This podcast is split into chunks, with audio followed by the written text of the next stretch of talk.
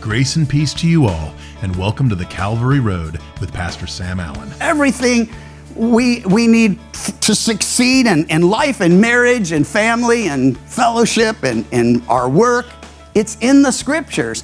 And the Bible best interprets the Bible. If you're reading something confusing, what you need to do is read more. Look before the thing you're reading and then look beyond the thing you're reading, but stay in the context. Usually your questions will be answered.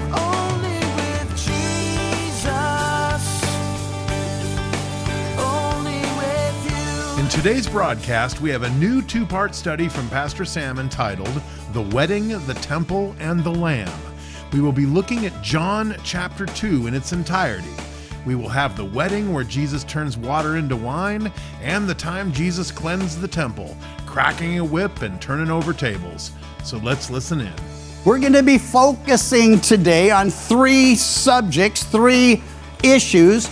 The first will be a wedding, and it's important to note the first wedding is all the way back in Genesis chapter 2, where God made Eve from Adam, brought Eve to Adam, and the two became one. I believe Jesus officiated that wedding. It's always good to invite him to yours, and we'll be looking at a wedding today where he and his disciples were invited. The second issue is the temple. And this is kind of a surprising one. And we'll look at, well, the first temple, which most likely, well, will be tied to the future temple. We'll look at that in Revelation 21 at the very end of our study time together today. And then there's the Lamb. The Lamb takes us back. Well, last time we saw uh, Genesis 22. We'll touch on Exodus today uh, as uh, we expand that whole issue. But I believe the first sacrifice of the first lamb offered actually goes back to when Adam and Eve disobeyed the Lord and sinned against Him.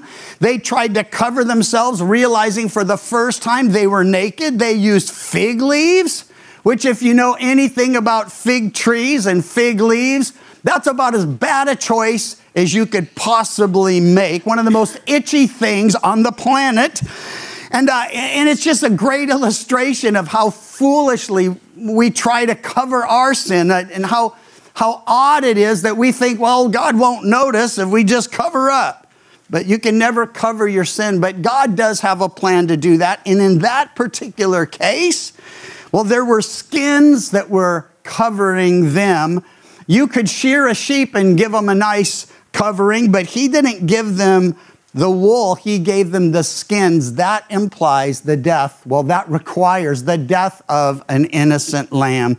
I believe that's the first one then, Genesis 3:21. Well, we began our study of John uh, a couple weeks back looking at the reason John says he wrote. It's so important to revisit it regularly. I'll do that right now with you. John 20 verse 30 Truly, Jesus did many other signs in the presence of his disciples, which are not written in this book. But these are written that you may believe that Jesus is the Christ, the Son of God, and that believing you may have life in his name.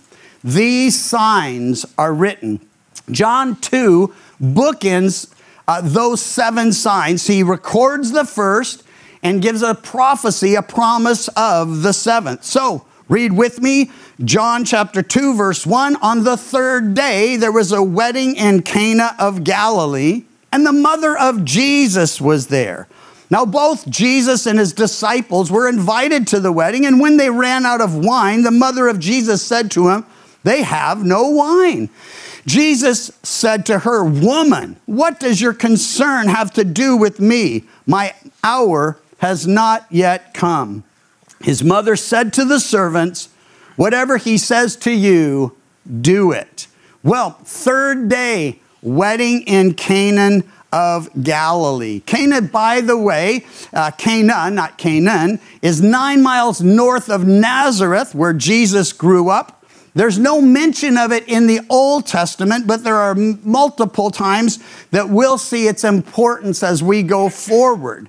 Well, this, this sign, um, the second of the seven, will, will take place in Cana as well, But this first sign takes place in Cana at a wedding where Jesus and his disciples were invited, and it said they ran out of wine.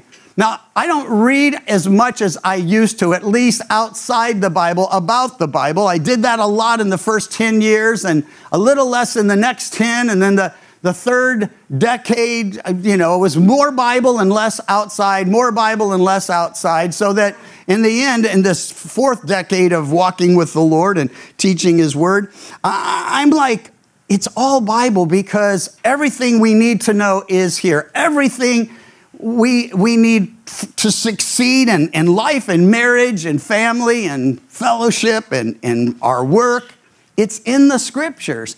And the Bible best interprets the Bible. If you're reading something confusing, what you need to do is read more. Look before the thing you're reading and then look beyond the thing you're reading, but stay in the context. Usually your questions will be answered.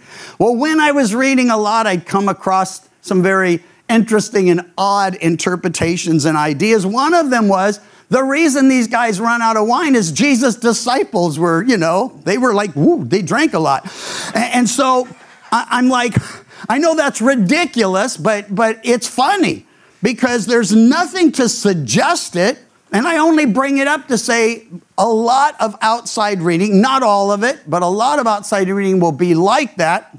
We have excellent commentaries in our bookstore. They're not the only good ones, but we vetted them. So if you're getting one, you're pretty much going to be staying on track with the scripture. So if you do want things to read about the Bible, I do recommend our bookstore. Also, third day, wedding in Cana of Galilee. Galilee is primarily Gentile territory. There are lots of Jews there as well, but when you get down to Jerusalem, you're talking about Jewish territory. And, uh, and then Gentiles would gather with them at the feast and others, pursuing the Lord, wanting to connect with God through connecting with his people. We'll talk about that in uh, our n- next illustration.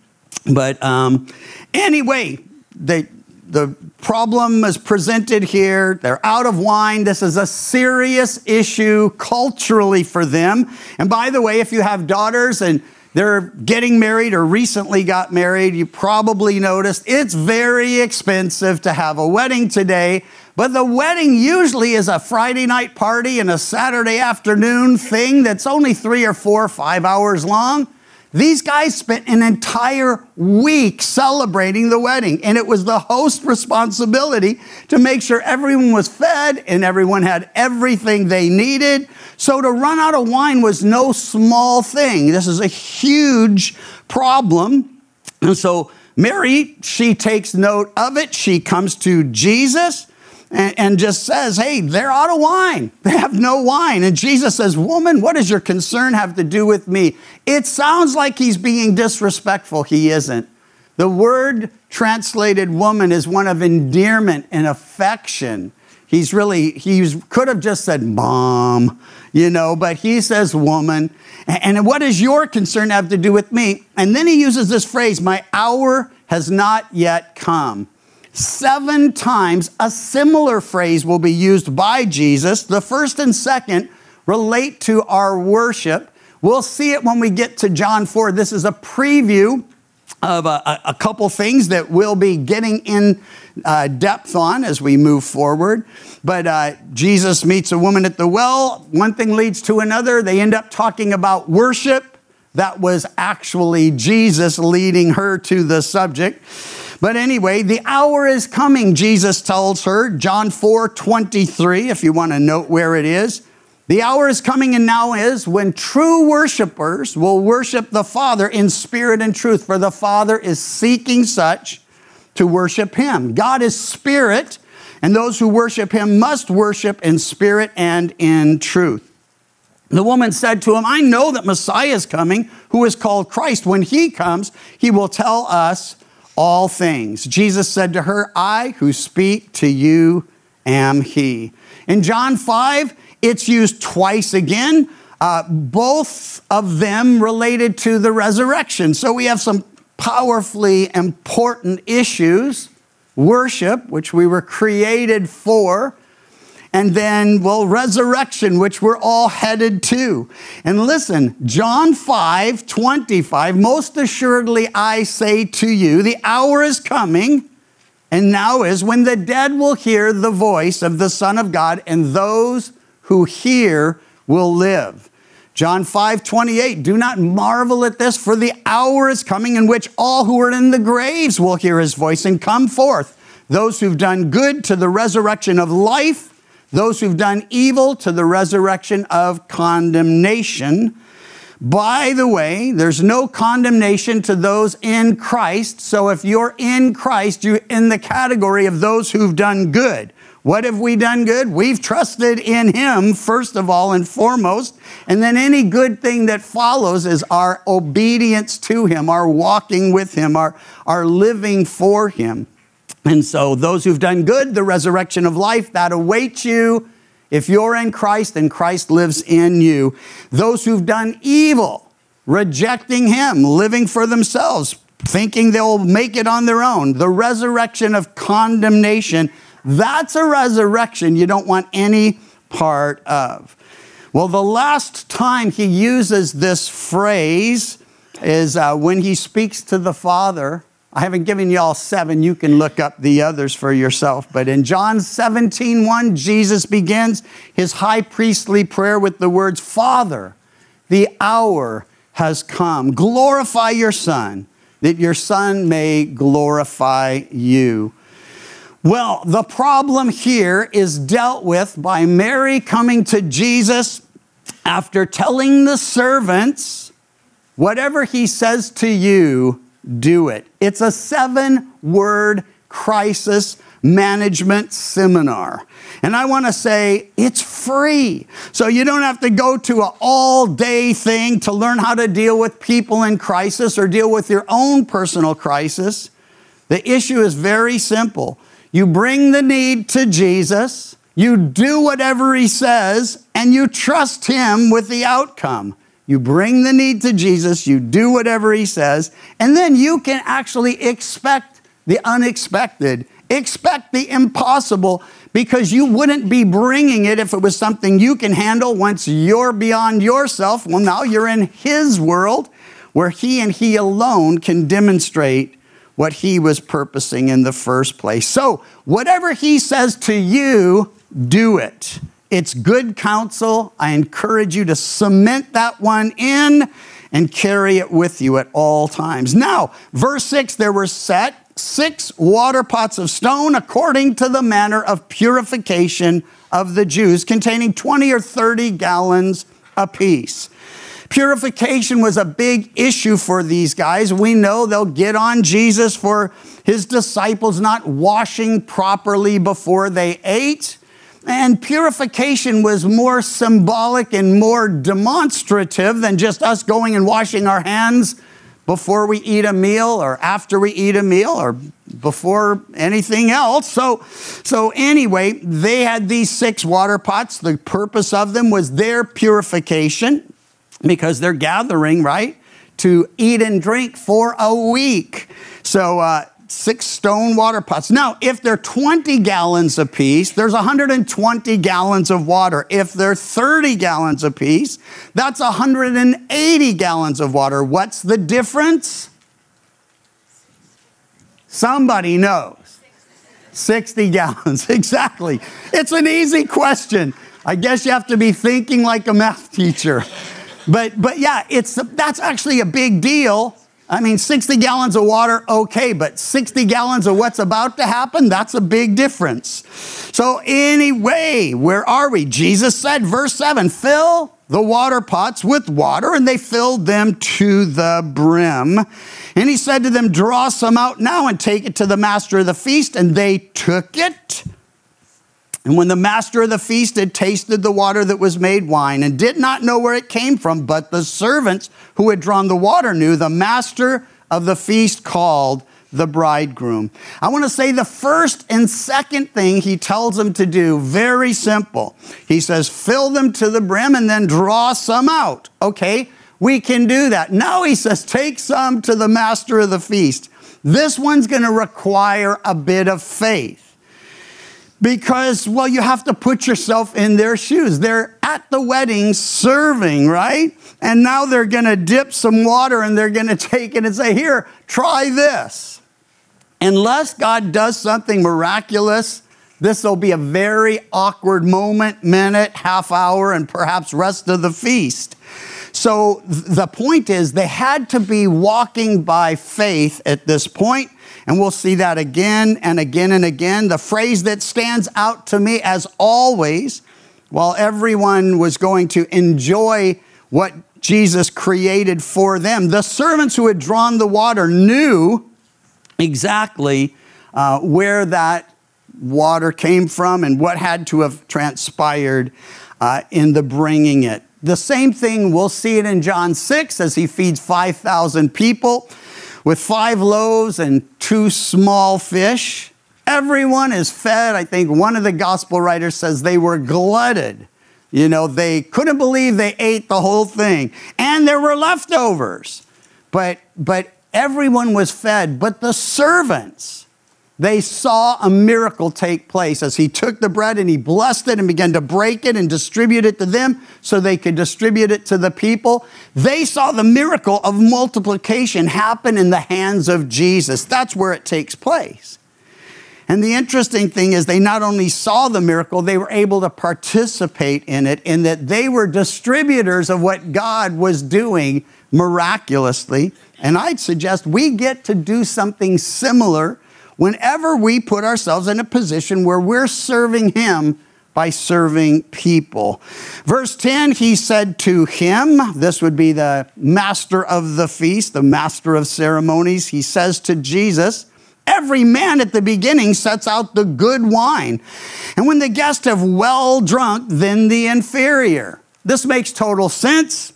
You want to impress everyone from the get go, and you're figuring, well, they've been drinking now for three days. And by the way, they weren't getting drunk at these weddings, at least not most people. Why? Because they had a commandment not to be drunk. And these are Jewish people who are doing their best to live by God's law. And, and so the, the point is, they bring out the best first because that's when you're first celebrating. And then a day and a day and a day and a day as the week goes on, okay, break out the, the cheap stuff, you know, out of the wine cellar. So, but he says, You've kept the good wine until now. Matthew, Mark, and Luke will all build on this picture, the idea of it being that, that new wine is better than old wine. That's not always the case in everyone's mind. If you, well, I don't drink personally and haven't, well, what year was that? I think somewhere around like 1978, 1979. It's been a little while. And so, but, but I was always told and still am that the old wine's better. I mean, anything new, it needs time, right? But, but what happens is Jesus will say, new wine needs new wineskins. He'll apply it spiritually to the condition of the leaders of Israel. And he'll be basically calling them old wineskins. They weren't just old, they were wrinkly and hard and uh, hard hearted. And, and what he said is you put new wine in old wineskins, well, the, both are going to be, be lost. The wineskin's going to burst as the, the fermentation takes place and the, the, the wineskin starts to expand because it's hardened, it can't take it. Then it bursts and the wine is spilled and the wineskin is destroyed he's saying new wine must have new wineskins. And, and the picture for us, the application for us, is we need to make sure that we're soft to the things of God, that we're, that we're open to what God wants to do today.